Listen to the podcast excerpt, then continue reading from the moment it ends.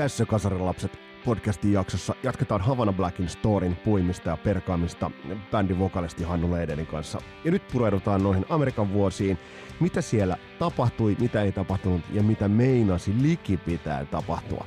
Mun nimi on Vesa Wienberg, tää on Kasarilapset, tervetuloa matkaan mukaan.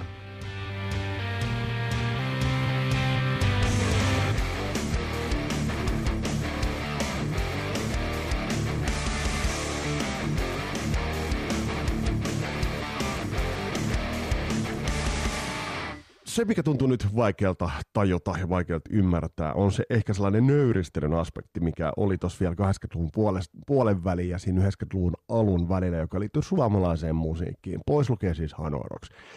Mutta tällä hetkellä, kun meillä on maailmanluokan artisteja, äh, maailmanluokan bändejä, meillä on äh, maailmanluokan musiikin tekijöitä ja tuottajia, Suomesta löytyvät likipitään parhaat studiot, mitä, mitä niin maailmalta löytyy, niin nyt tästä vinkkelistä on vähän vaikea ymmärtää sitä asetelmaa, joka oli tuossa vielä 80-luvullakin. Se aina se toiveikkuus, että kun se suomalaisen bändin levy nyt olisi edes niin kuin lähimainkaan yhtä hyvä kuin mitä oli amerikkalaisten tai brittiläisten tai saksalaisten tai jopa ruotsalaistenkin äh, bändien tuotokset. Ja mä muistan, kun Euroopan Final Countdown tuli ja varsinkin Out of This World, ja sitä niin kuin mietin samaan aikaan sitten tuliko Zero Nineilta joku Voodoo UB-levy, jossa on mun niin kuin jotenkin vielä niin kuin köpöt soundit. Ää, niin, niin mä muistan sellaisen niin kuin äimistelyn ja, ja ihmettelyn siitä, että, että niin miten tämä niin kuin asetelma voi olla tällä tavalla. No toisaalta eihän me pärjätty lätkässäkään, niin se oli ihan logista, että emme nyt sitten pärjätty rock'n'rollissakaan. Mutta oli joitain poikkeuksia. Totta kai jo toi mainittu Hanorox oli kairannut, ja se, se on, niin kuin, se on sumeat ajatella, että Hanoi alkoi tuossa niin jo vuonna 80, jolloin meillä tyyliin oli Urho Kekkonen presidenttinä ja, ja Ahti Karjalainen ulkoministerinä. En nyt muista, joku voi googlettaa, että ketkä kerbiilit, jota kepulaisia ne kuitenkin oli, niin ketä, ketä siellä oli, ketä siellä oli niin kuin vallassa, mutta mut siis niin kuin jotakuinkin, niin noina hähmäsinä vuosina, kun kaikille ei ollut vielä värittelevisiota, niin silloin – Mike Monroe ja Andy McCoy johdolla Hanorox niin kuin lähti niin kuin työstämään sitä musaa maailmalle. Mutta sitten oli pitkä, pitkä välimatka. Sitten siellä oli joku Classic Nouveau, joku Jimmy Sumeen meni johonkin britti, britti futupop-bändiin, mutta mut that's it. Ne oikeastaan oli siinä. Oli ollut aikaisempia yrityksiä, oli nämä hurrikanesit ja, ja, ja muut, mutta oliko tasavallan presidentit, mutta mut se oli siinä. Tässä valossa, tässä valossa mm, on niin kuin nähtävä se, että, että millas, miten kovia juttuja tai miten kova juttu oli se, kun yhtäkkiä ajatellaan bändiä Havana Blacks, jota puitiin jo tuossa niin ekassa jaksossa, edellisessä jaksossa, niin pääsi maistamaan likipitää, pääsi ihan niin kuin siihen kynnykselle. Ja se ei niin kuin bändistä itsestään jäänyt kiinni, tuutte, tuutte kohta huomaamaan.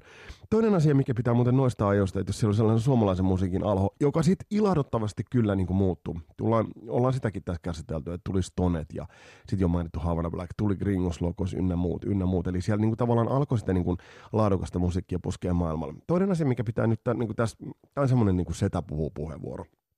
Mutta se, mikä pitää varsinkin tuolta Jenkeistä ää, nostaa esille, millainen voima ja valta oli MTVllä, Music Televisionilla. Eli esimerkiksi jos bändin biisi pääsi MTV-rotaatioon, sanotaan nyt, että pääsi vaikka johonkin Headbangers Ball ohjelmaan, niin mikä is, miten iso yleisö sille aukeni saman tien.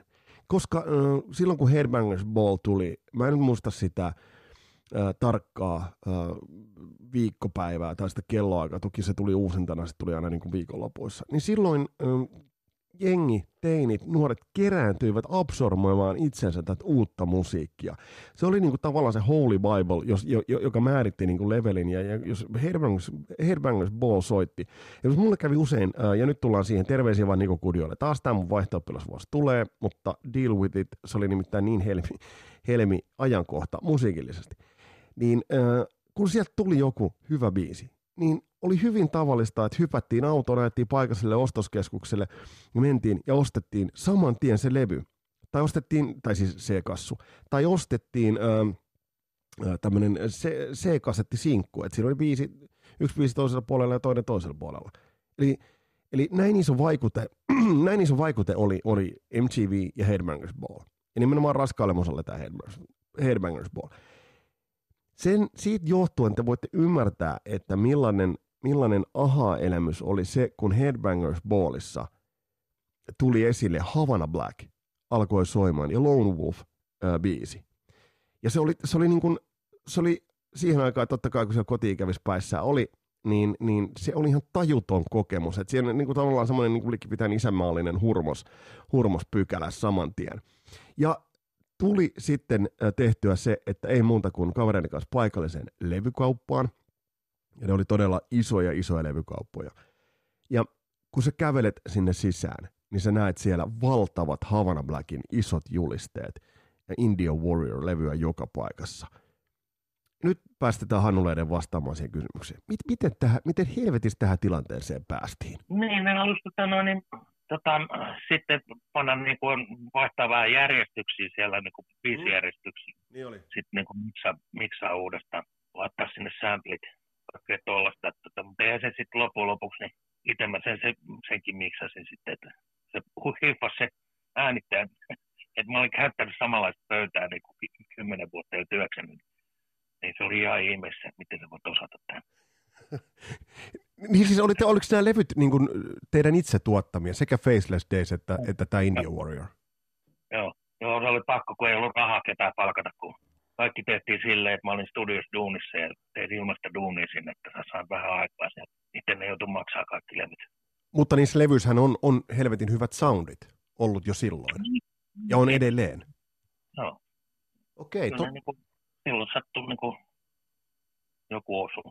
Okei, toi on, toi on mielenkiintoinen. Mutta mistä tämä lähtisi, mistä tämä yhteydenotto teille tuli tähän diiliin? Koska sitten taas mä muistan esimerkiksi Jenkki MTVllä, niin, niin siellä muistan, muistan Halleidenkin niin kuin Lone Wolf-biisi pyöri siellä siis MTV-rotaatiossa – niin mi- mistä, mistä, mistä tämä lähti liikkeelle? Se, on niin kuin, se onkin aika mielenkiintoinen tapaus, että meni Euroopan kautta, kun tuolla oli äh, Saksassa, Saksan nemissä oli sellainen herra kuin Lothar Meinhagen. Niin tota, se oli siellä joku ATR Kölnissä ja tota, niin jotain kautta se meidän kasetti kulkeutui sille, sille ja sitten se on tapana, että kun se käy Jenkeissä, niin se ottaa aina jätessäkin se kasetteja ja vie tuolle Nivenille kuunneltaksi, että mitä mitä tapahtuu Euroopassa.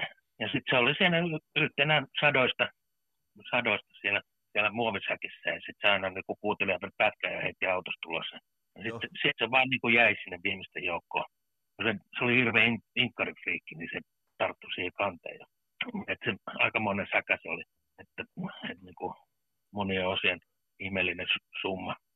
Mutta se, se, se jakelu oli kuitenkin aika laaja, että et mä muistan sen, että sitten kun alkoi oikein bongailemaan, niin, si, niin kuin sinä syksynä ei, ei oikein muuta suomalaista löytynyt sieltä, kun Hanoroksin back-katalogi julkaistiin.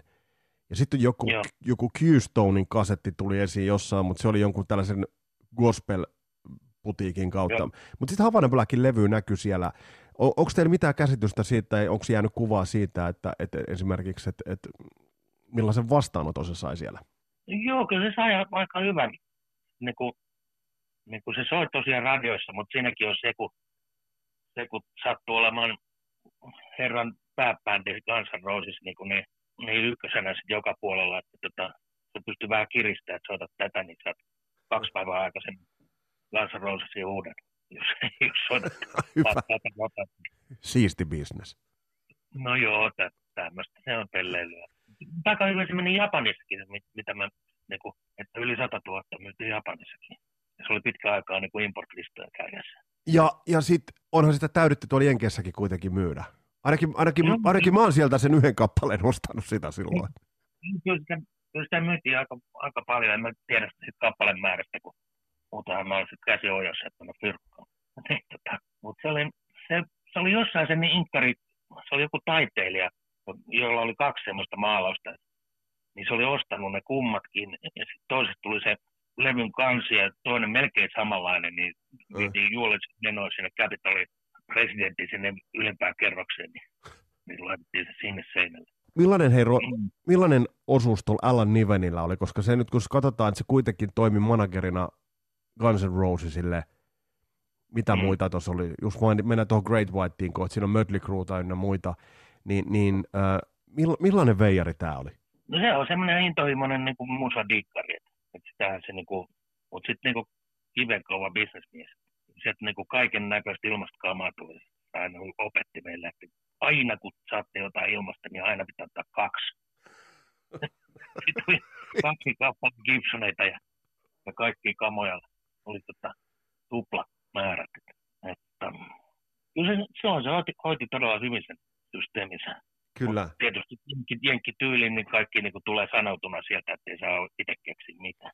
Tuliko teille paljon suitsia tuossa kohtaa siitä? Alkoiko, oliko merkkejä siitä sit, kun tämä kaveri alkoi hääräämään kuvioissa, niin alettiinko teille kertoa sitten, niin tai tuliko semmoinen tuntu, että et ei vittu, että me ei nyt niin kuin ihan omin päin vaan tuonne studioon mennäkään ja, ja paineta rekkiä. Ja...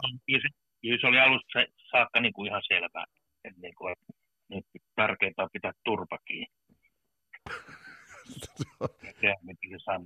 Joo. Se oli vielä hyvä jätkä, että todellakin satana rokotti liksosta, jos se teki yllätyshyökkäys treenikämpälle, että jos ei oltu siellä, niin satana lähetti 100 dollaria heti viikkoliksi. Niin, niin, eli siis se piti tavallaan, silloin se grippi siihen hommaan niin kuin, eli siis se tosiaan joo. oli, siis eli, toihan kuulostaa niin kuin coachilta enemmänkin. Niin, no joo, mutta siis kyllä se oli sellaista hullumyllyä se, sen aikainen Los Angeles se tota, rock and roll juttu, että kyllä sinne coachia tarvittakin. niin, niin se kopeita kaikki ne, mitä siellä tapasi. Miten se, miten se lähti sitten, äh, tuosta on puhuttu paljon tuosta Great White-kiertueesta, tuo Great White on, on yhden, yhden sortin semmoinen bändi, joka myös silloin jonkinlainen suosio sai, mutta te lähdette tien päälle Great Whitein kanssa. Mitä kävi? No se, se meni ihan niin kuin 44 keikkaa meni ihan hyvin, ei siinä mitään. Se oli hauskaakin, kun me me ainoa huvitus oli, että aina kun Great White aloitti, niin me laskettiin sen, sen rumpujen veressä, että kuinka monta tahtia pysyy kasassa. Kyllä se siinä viidennen tahdin kohdalla aina meni.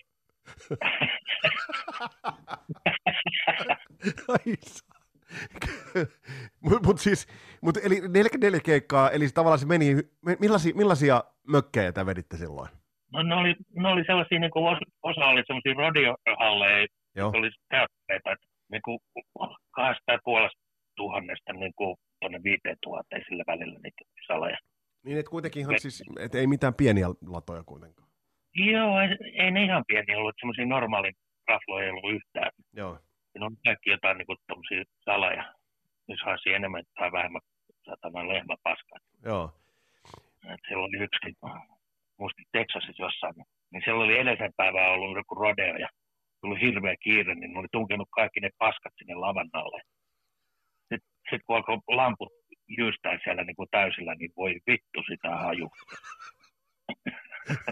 vittu, only in America. Mihin se, mihin se tota, miten pitkä rundi se piti olla? Siis pääsitte sitten tuon rundin loppuun asti, vai oliko siinä joku hässäkkä? Joo, siinä, siinä oli, kun päästiin itärannikolle sinne samana, samana Georgiaan, niin, tota, oh. niin tota, sitten siinä vaiheessa niin kuin, ei tiedettykään sitä, mutta oli noita järkkäreitä tullut valituksi, että se Russeli sekoilee kännipäänsä siellä. Mm. Niin ne teki yllätyshyökkäyksen, ne lensi sinne, ne kumpikin mana- managerin ostaa, niin sitten olisi niven. Sitten pakeikan jälkeen ne tuli meidän takahuoneesta. He, kiitos paljon, että loistava show. Kun nyt tämä loppuu tähän. Et, tota, Miten se teidän päälle kaatui siis tavallaan niin kuin se no, systeemi? No, no, se oli katsottu pääesitty ja se sanoi, että se lähtee saman tien niiden mukana Betty Fordien ennen kuin se kun sitä kokkelia ja konjakkiä vetää vuorotellen, niin kyllä se aika nopeasti sai sen huonoin kuntoon. Niin eli siis se loppu, lopuksi Great Whiteilla myös se kiertue siihen? No joo, sen takia se loppui, että, että kun se, se joutui sinne Fordille Niin, niin. Miten tyhjän päälle te jäät, tai mitä teille silloin tapahtui siellä? Jättekö Kyllä, otti päähän ja älyttömästi, että just pääsi niin kuin, mm. koko se niin kuin itä-pohjoisosa jäi tekemättä ja et, tota, vielä enemmän vitutti silloin, kun, kun meillä oli buukattu jo valmiiksi toi Aasian rundi niin tuonne Guns N' Rosesin kanssa. Just edellisellä viikolla piti lähteä, niin tässä on se Axel sekoilu siellä, se oli jotain naapurin mummo ollaan valkoviinipullolla päähän ja joutui putkaan, niin sitten joutui peruttaa koko paskan. Minä vuonna tuo, oliko toi niinku tämä Guns N' Roses kiertue? Tuostahan ei hirve, hirveämmin ainakaan, niinku, vaikka itse on seurannut genren tarkasti, niin Niin oliko toi niinku sen, sen Great White-kiertueen niinku jäl, jälkeen, että milloin no. teidän pitää lähteä? Joo, joo. Se, se, oli just näin, se oli varmaan seuraava vuonna sitten. Mutta tota, kyllä säälitti, kun kaikki paidat oli painattu, rundipaidat ja julisteet oli valmiina, lentoliput oli valmiina. Niin te on sitten Aasiaa rundannut Guns N' Rosesin kanssa. Onhan tuo aika helvetinmoinen, niin kuin, nyt kun tuota alkaa oikein pyörittämään, niin... niin kuin... Joo, se on niin kuin, tosi, tosi suuri epäonni meille, meille se, juttu. Mutta mut yksi hyvä asia siitä, siitä seurasi kuitenkin, että ne oli ne kaikki rundipaidat ja niin kuin, oli valmistettu ja oli varastossa, niin älä heitti ne takaisin tuolle Winterlandille, että tehkää mitä haluatte. Joo. Niin, niin ne oli, ne oli vienyt ne Kanadaan niin, tota, reservaatteihin ja antanut ilmaiseksi siellä monta vuotta sen jälkeen, niin Inkkareilla oli Kanadassa meidän paidat päällä. Mutta siis teillähän ei kuitenkaan ei sit loppunut tavallaan, että se mitä tapahtui silloin niin tuolla länsirannikolla, pitääkö paikkansa, mä oon kuullut sen, sellaisen jutun, että tosta niin kuin about noina aikoina, niin niin Losissa olisi ollut jonkinnäköinen suomalaiskommuuni, missä olisi ollut näitä Knights of Iguanan ja Heart Hillin ja Smackin kunde. Osaatko siitä kertoa, että millainen yhteisö toi oli? No, me käytiin siellä kerran, oli se Orange Countyssa jossain niin todella kummallisessa mestani. Niin tota, siellä ne asuu kaikki semmoisessa puuhökkelissä autotallissa tai vajassa, niin niillä oli tomat siellä. Oli se vähän onnetonta, kun sitten ei niillä ollut, ei ollut pyrkkaa ruokaa, esimerkiksi etsittiin niin pyrkkaa, niin käytiin kaupassa ostaa safkaa, niin että, että aika, aika sellaista niin kuin kum, kumma, kummaa niin. toimintaa. Niin, sitten ne oli jo kyllä lä, lähiökapakkaa sanonut yhden keikan ilmaiseksi myytyä, ja ei siellä ollut kuin kaksi ihmistä ja koira. Niin eli siis käytännössä melkein voisi sanoa, eli kadulla siellä. Niin. Tuli silloin siellä länsirannikolla, kun noina vuosina pyöri, niin, niin tota, tuliko esimerkiksi noiden Guns N' Rosesin muusikoiden Axel, Rose ja noiden kanssa, niin tuliko niitä siellä nähty, oliko mitään kontaktia niihin? Että millas, mi, mi... Joo, siis ihan viikoittain niin, niin ainakin käytiin syömässä niiden kanssa, että, että tietysti Axel ei ollut mukana, ei missään tuollaisessa ollut koskaan. Että ei se tullut edes studioon, että kävi sitten yksinään laulamassa pois, mitä se lauloi. Että se oli semmoinen kummallinen kaveri. Jäikö sulle millainen kuva silloin, että, että kun Guns N' Roses esimerkiksi niin, niinä aikoina, niin se nousukiito oli niin saatanallisen jyrkkä. Että nyt jälkeenpäin, kun sitten miettii, niin, niin se oli niin jyrkkä, niin huomasiko sitä kundeista millään tapaa? Vai oliko se niin kuin, että te kävitte burgerilla siinä, missä niin kuin muidenkin kanssa? Et tuliko, tuliko tuo no, ikinä niin kuin puheeksi? Tai? No kyllä sen näki koko ajan, kun niitä, niitä kauniita kimmoja alkoi hyppiä sinne ympärille, niin ettei siellä oikein rauhassa voinut syökkää. Et, tota, mutta Rane Raitsikka tietää paremmin, se oli aina siinä niin kuin seremoniamesta. Hollilla. Joo, joo, se on hauska mies, että pidettiin sitä aina mukana, kun sille riitti, kun ostettiin sille 24 päkki kaljoa ja sitten röökiin, niin piti aina Los Angelesin esittelykiertoita. Hei, se, sen verran pakko ottaa Hannu takapakkia. Sä sanoit, että jo ennen Havana Blackia, tai niin kuin Havana Blacksin aikana te veditte tuollaista, niin kuin mainitsit jopa 300 keikkaa, ja nyt puhutaan niin kuin ihan kotimaan hommasta. Niin, niin Joo, tä... silloin, silloin niin kuin Ruotsi mukana jo, ja niin kuin Eesti. Eesti. Me käytiin aika paljon Ruotsissa silloin alkuaikana. Itse asiassa kun täältä ei sanonut mistään keikkaa, niin Ruotsista sai. Sen takia me oltiin Ruotsissa aika paljon ensin aluksi. Sitten levyn jälkeen, niin sitten alkoi täältäkin vähän saamaan keikkaa. Ja Eestissä ollaan käyty niin kauan kuin muistan. Niin...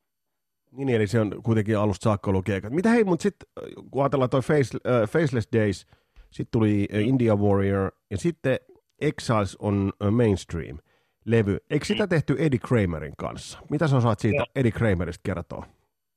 No joo, se, se on vähän kaksipiippunen. Hauska seuramieshän se oli seuramies, mutta alkoi olla jo siinä vaiheessa aika vanha, että se sekoili sen, kun se ei tajunnut ensinnäkään, että siellä on niin kuin automaattimikseri, ja sitten se aina sekoitti sen pöydän, vaikka se niin kuin äänittäjä sanoi, että älä koske nyt sinne, kun siellä on se automatiikka päällä. Sitten antoi kolmelle, kolmelle äänittäjälle kenkää samasta syystä, että sä oot pilannut mun miksauksen.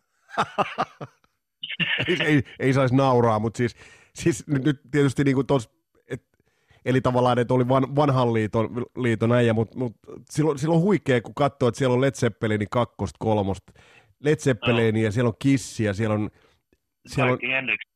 Niin kaikki, siis, niin, niin kaikki Henriksit, niin, niin näkyykö se tuosta kundista millään tavalla niin kuin se, että... Tuli... Niin, niin, se oli semmoinen niin kuin perienglantilainen herrasmies, että, että, että niin kuin, mutta kyllä se pikkasen vielä aikaista, aika, aika, aikaisemmin niin jäänyt jälkeen. Sitten sit, sit, miksi olisi mennyt tullut mitään.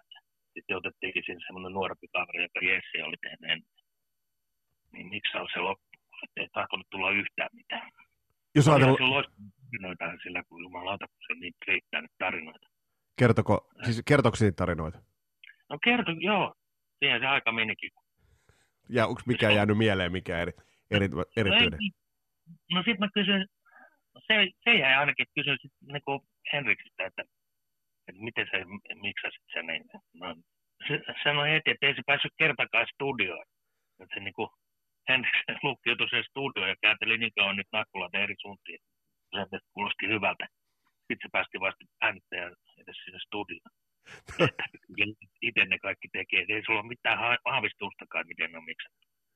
Niin, niin. Ja siis, eli niin tämä kertoo siitä, että kertoo aika paljon myös Henkasta, että, että, että miten tietoinen oli omasta soundistaan, jos nyt ihan vaka, vaka, vakavoidutaankin hetkeksi. Että, et, et, et siinä, siinä mielessä, mutta tämä Eddie Kramerissakin, niin, niin katsoo tätä listaa, niin Henriksit, Zeppelinit, siellä on rollareita, siellä on Beatlesia, siellä on jopa Anthraxin Among the Living, eli siinä mielessä on niin hä- häkellyttävä sälli. Mikä maku jäi sun mainstream-levystä? No aika huono, huono kun se niin kun ei minulla, siis olisi huvittanut ollenkaan puuttua niihin vanhoihin biiseihin. Ne alussa ne niin kuin välttämättä, kun ne on saanut oikeudet niin, niin, niin, niin kuin ottaa vanhoista mehut pois. Niin se oikein hyvältä tuntunut. On siellä niin kuin hyviä, niitä uusia biisejä on, on mutta niin kuin ne tuntuu vaikka tylsältä, soittaa taas uudestaan uudestaan. Milla, millaista kamaa teillä olisi ollut nuo uudet, uudet biisit? Sanotaan, silloin kun se ilmestyi, niin itsekin silloin vähän ihmettelin, että miksiköhän tässä on näitä, koska ne oli tuttuja jo Faceless Days-levyltä, mutta niin. mihin, mihin, suunta, mihin suuntaan Havana Black oli menossa?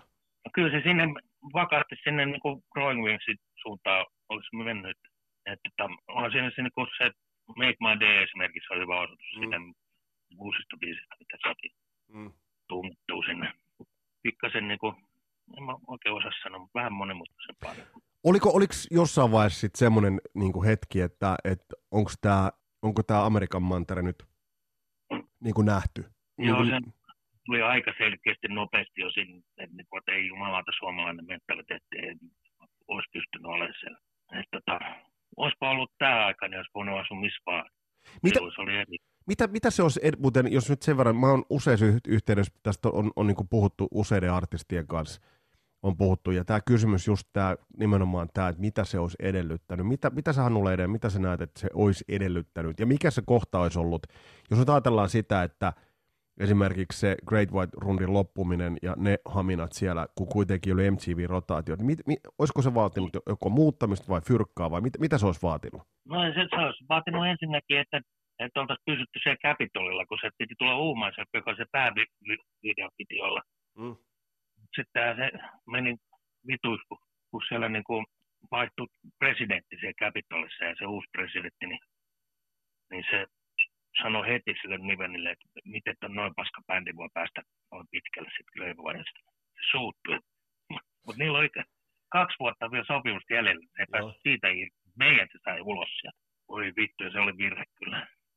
Niin, eli siinä kohtaa, jos se diili olisi pitänyt, niin tavallaan teillä olisi ollut se di- diili siinä, siinä kohtaa. Niin, ja kato, kun sitten mentiin sen Disney Recordsille, joka oli just perustettu, niin niillä ei ollut mitään valtakunnan jakeluverkkoa eikä mitään mm. ulkomaan niin kuin, verkkoja mm. ollenkaan. Että se, niin kuin, se oli ihan lasten kengissä vielä. Että, että taitaa olla vieläkin aika lasten kengissä. Mutta silloin siellä oli rahaa kyllä, että, mutta mitä se rahaa tekee, kun... Jos ei osaamista. Voi, niin, jos ei levyt mene mihinkään. Niin se kuitenkin oli sitä aikaa, että silloin levyjä myytiin. Silloin levyjä, niin kuin, siis jengi osti levyjä. Eli niitä niitä niin ostettiin todella paljon. Eli siinä mielessä, siinä mielessä niin mainitsit jo tuon Guns N' Roses kiertue. Mihin maihin muuten se, se Asian kiertue olisi mennyt? Olisiko siinä ollut nämä Japanit ja nämä siis? Oli ihan, ihan kaikki ne, niin kuin Taimaata, Laosia ja Vietnamia ja Kiinaa ja mitä näitä on nyt siinä, niin kaikki maat. Se ollut semmoinen, oliko se kahden kuukauden rundi. Ei helvetti. Nyt, nyt kun olet siellä niin kuin Turun kuvittelen Turun saaristossa, jalat liplattaa siinä, siinä vedessä, niin ootko, ootko miettinyt, mit, mitä se olisi muuttanut? Mitä olisi tapahtunut, jos se rundi olisi toteutunut? No, en mä tiedä, olisiko se niin kuin mitään vaikuttanut, mutta silloin, silloin olisi päässyt tuohon niin kuin isojen poikien leikkiin mm. mukaan, että, että niitä olisi tullut enemmän. Mm. Et nyt nyt sitten kun sekin meni, niin, niin sitten se jotenkin hyytyi koko ja, homma. Ja sieltähän tuli vastaan totta kai se, että se koko musiikkiskene muuttui, eli sitten tuli grunge ja, ja tuli mu, tämä muu homma, eli siinä mielessä niin tietysti mitä olisi tapahtunut, on mahdoton tietää. Pakko kysyä Growing Wings-levystä. Ähm, jälleen semmoinen häm, hämmästys. Silloin, kun se, oliko se 93, kun se levy ilmestyi? About Tierallaan, niin, niin se levy edelleen kuunneltuna, mutta silloin varsinkin, niin kyllä sen Exiles on mainstream-levyn jälkeen, kun pyöräytti sen Growing Wingsin pyörimään, niin tuli semmoinen olo, että bändi olisi noussut niin kuin herännyt henkiin taas musiikillisesti. Joo, niin tämä olikin, että, että, tota, että niin kuin, sinne kaikki turhautumat sitten, silloin käytettiin ihan järkyttävästi ja soitettiin todella paljon. Nämä ihan hyviä biisejäkin siellä, siinä mitään hyvin no. No se, no se levy kestää biisienkin osalta ja soundien osalta. Onko se sun, sun itsensä tuottama? on, kyllä mä teen sen Kovia muusikoita teillä, kovia muusikoita teillä on ollut, ollut aina, että et, niin kuin kaikissa kokoonpanoissa. Tuolla Growing Wings, no Atte Sarkiman rummuthan on aika, aika niin kuin päällikköosastoa. No, näin on, mutta sehän, sehän me kasvatettiin se itse, että me, me pidettiin Maijasen kanssa sille yksityistunti joka viikko. Mä vein aina kolme levyä sille, kun mä tulin sinne, no opettelet ulkoa seuraavaksi. Mitä, mi, mi, millaista settiä veit sinne, millaista, millaisia levyjä? Kaikkea tätä vanhaa Mountinia ja Joo. erilaisia rumpaleita ja, ja niin kuin se opiskeli sen, niin kuin se tyyli uudestaan, kun se oli näitä, näitä tällaisia niin kuin, näitä glam rock miehiä, Joo. niin suhteellisen suoraa koppia, mitä se veti silloin ensin, että joutui opettelemaan paljon uusia komppeja. Joo, ja kyllä mä muistan, että kavereiden kanssa Evil-kappale kuunneltiin aika monta kertaa peräkkäin, mitä siinä rummuissa tapahtuu. Ja siinä tapahtuu, aika, siinä tapahtuu aika maagisia juttuja. Nimenomaan, ja sitten kun se on tosikin live, niin silloin vielä rumpuja. Tai olisi se voinut jotain niitä kahden tuuman keloja leikkeelle, mutta ennen jaksettu siihen. Niin, niin se, se, se silloin vielä toi tommonen Pro Tools-meininki ei ollut tullut. Ei ollut tullut vielä. Ja oh, silloin tai oli se tullut, ei se ollut Suomessa vielä yleisesti käytössä. Aivan. Hannu Leiden, mä oon vielä tähän kasarilapsiin vienyt sun aikaa aika paljon, mutta mitä sä ny- nykyään mietit Havana Blackista? Mä mietin, että se on ihan nastaa, että siinä on saanut olla mukana. Ainakin tuli näyttää se koko kirjo, että, että ei, ei jäänyt mikään niin kuin sille kaivertaan, että kyllä siinä oli jo niin kypsä tien niin kuin systeemi, että vähän liian vanha, että silloin oli jo 30, niin niin olisi pitänyt olla 20, että sitä olisi jaksanut sitä, sitä ihme unta niin kuin elää siellä. Oliko se, oliko se, sä mainitsit siitä Great Whiteistakin, mainitsit siitä just tosiaan, mainitsit rumpalista, miten pitkään se pitää niin kuin kioskin kasas, mutta oliko se semmoinen fiilis, että kun te menitte sinne, niin te huomasitte itse asiassa, että, että, että ei helvetti, että, että mehän ollaan kuitenkin aika kova bändi niin kuin soitannollisesti. Joo, se huomasi heti, kun, kun kävi siellä niin kuuntelee, että siellä on niin kuin, semmoinen 95 prosenttia kaikista bändeistä oli aivan paskoja. Mm. Mutta sitten 5 prosenttia, mitä oli hyviä, niin ne oli sitten saatana hyviä. Ja tota, siinä mä muistan, että silloin kun me oltiin, niin siellä oli, siellä oli muistaakseni 13 000 bändiä siellä kaupungissa. Sitten 80 oli diili. Niin, jos siihen pääsi jo, että on diili, niin niin se oli jo sen paikka, että niin alkoi noin noi nimikirjoitukset metsästäjät. Pyörii perässä. No aina kun oli treeneissä, niin siellä on jengi korva kiinni siellä ja pöllipäs riffejä.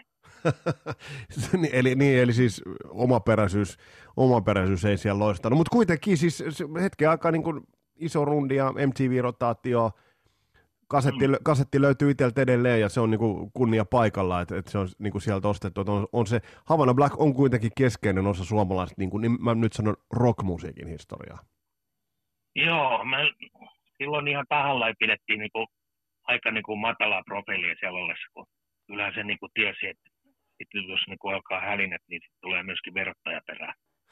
Oli parempi olla hiljaa vaan.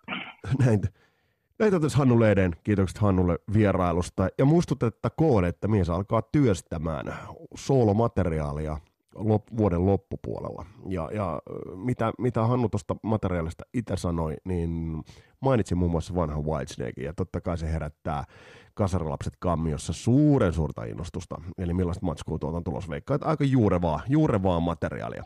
Tässä oli tämänkertainen Kasarilapset jakso, ja kertokaa tulevista. Se DAD-jakso ei mulla harvan aavistustakaan, milloin se tulee, mutta meillä on tulossa vähän äh, analogi kautta digitaali studio soundi ja levy fiilistelyä. Nimittäin Kasarilapset podcast vie teidät vierailulle äh, Lappeenrannan Astia-studiolle. Siellä äänittäjä, velho, maestro Anssi Kippo ottaa meidät vastaan, niin Anssin kanssa käydään vähän lävittä sitä, että kasarin, mistä löytyy ne keskeiset soundit, mi- mi- miten ne soundit silloin rakennettiin, ja päästään ihan studio-olosuhteisiin Anssin kanssa vähän työstämään tota. Mutta hei, tässä oli tämä. Toivottavasti tykkäsit ja kommentoi, väitä vastaan, lait viestejä, ehdotuksia inboxiin. Kaikki käy ja päästään jatkaa tätä meidän yhteistä saagaa. Mun nimi on Vesa Wienberg, tää oli Kasarilapset, palataan astialle. Moro! you